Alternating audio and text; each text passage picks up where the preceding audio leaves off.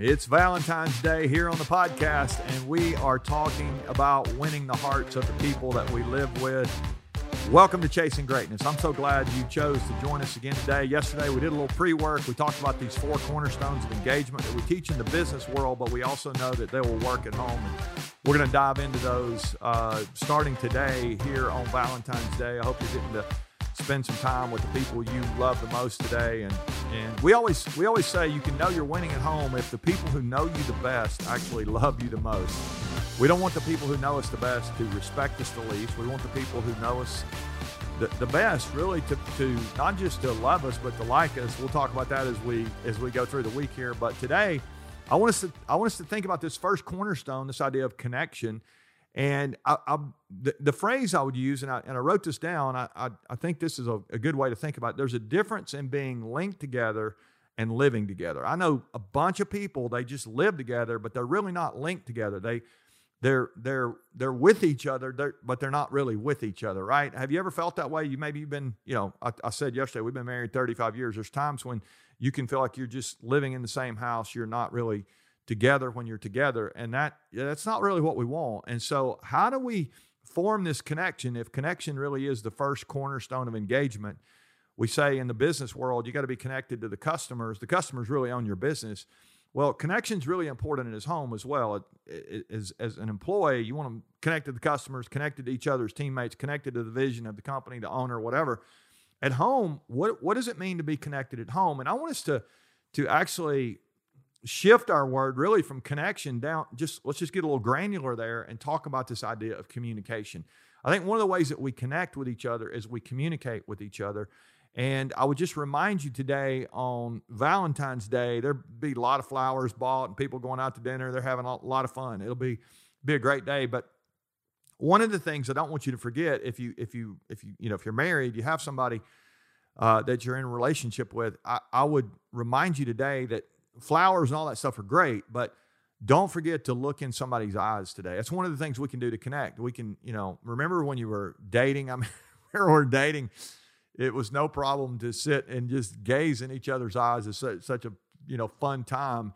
And yet, if you're not careful, you can you can just begin to take another person for granted, and and and and all of a sudden, you really do. You just live together. You're not linked together. Eye contact is so important. You know, it's a part of communication. But as we start thinking about communication, what what what is what is it we need to do? We say communication really is the oxygen of an organization. It's actually the, the oxygen of any relationship.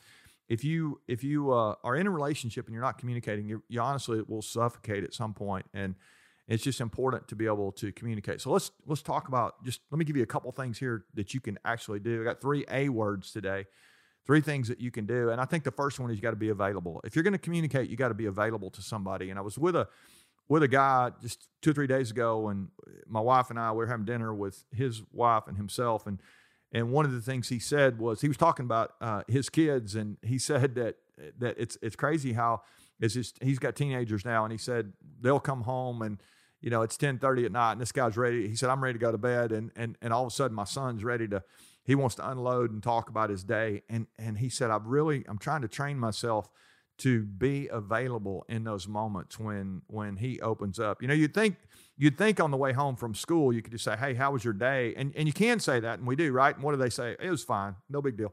But at ten thirty, when it's time to go to sleep, now they want to talk, and and that's just a that's just a picture there of what it means to be available. You got to be available at whatever time. It's we we I've said before here we want to give we want to give others the home field advantage in those relationships, meaning we want to position them to win. We want to we want to be available to them in those moments. So if we're going to communicate well, I think we got to be available.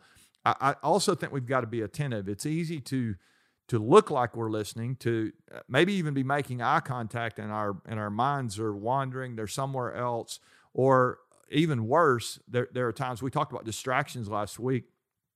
But if we're not careful, we can be in a conversation with somebody. I see this all the time. I'm in a restaurant and two people are having a conversation. Supposedly, apparently, they they look like they are, but eh, when you really start to watch, one of them scrolling on the phone, the other one's talking, and they stop and they're waiting, and the other person. I mean, that's not really the way we want to have conversations. We want to be attentive when that person is available. This is the person who's most, if it's your spouse, this is the person who's most important to you on the whole planet. You want to be attentive to them, not, you know, unpresent, detached here and present with people you don't know. You're scrolling to see what they put on social media. Like, I mean, it's like, are you kidding me? And yet it, it can it can happen to all of us. Why? Because of those distractions. If you missed any of those episodes, go back and check that out last week. I had a whole week on on uh, on distractions, and we said we one of the reasons we can't do big things is we're distracted by by small things. So let's let's be available, let's be attentive, and then the third thing is I would just say if we're going to communicate well, we need to be affirming. We need to be affirming. We need to make sure that person feels heard, they feel understood, that we're, we're positive back toward them. We're not trying to correct what they say all the time. We're not trying to change what they say. We appreciate what they say and we affirm that we may not even agree with it, but I think we still can be affirming even when we have disagreements on things. We're going to talk about affirmation tomorrow. I think it's going to be a, uh, there's some there's some things we can actually do to be more affirming. Uh, we'll we'll dive in that tomorrow. But but today let's let's focus on this first cornerstone. It's Valentine's Day. Connect today with with your spouse. Connect with them. Look them in the eye. Communicate together. Be available. Be attentive. Be affirming and uh, you, you can you can really pave the way to to intimacy, right? And when I say intimacy, we're not talking actually even sexual intimacy. That's kind of where our mind goes when you hear that word. But really, intimacy is is closeness, and you want to be closest to the people that you're closest to, right? You don't want to be detached from those people that you live with. Be available uh, for those conversations whenever they happen be attentive when they do, be there when you're there, and then be affirming, be positive, and, and you'll be well on your way to a better relationship. All right, love you guys. We'll see you tomorrow for more Chasing Greatness.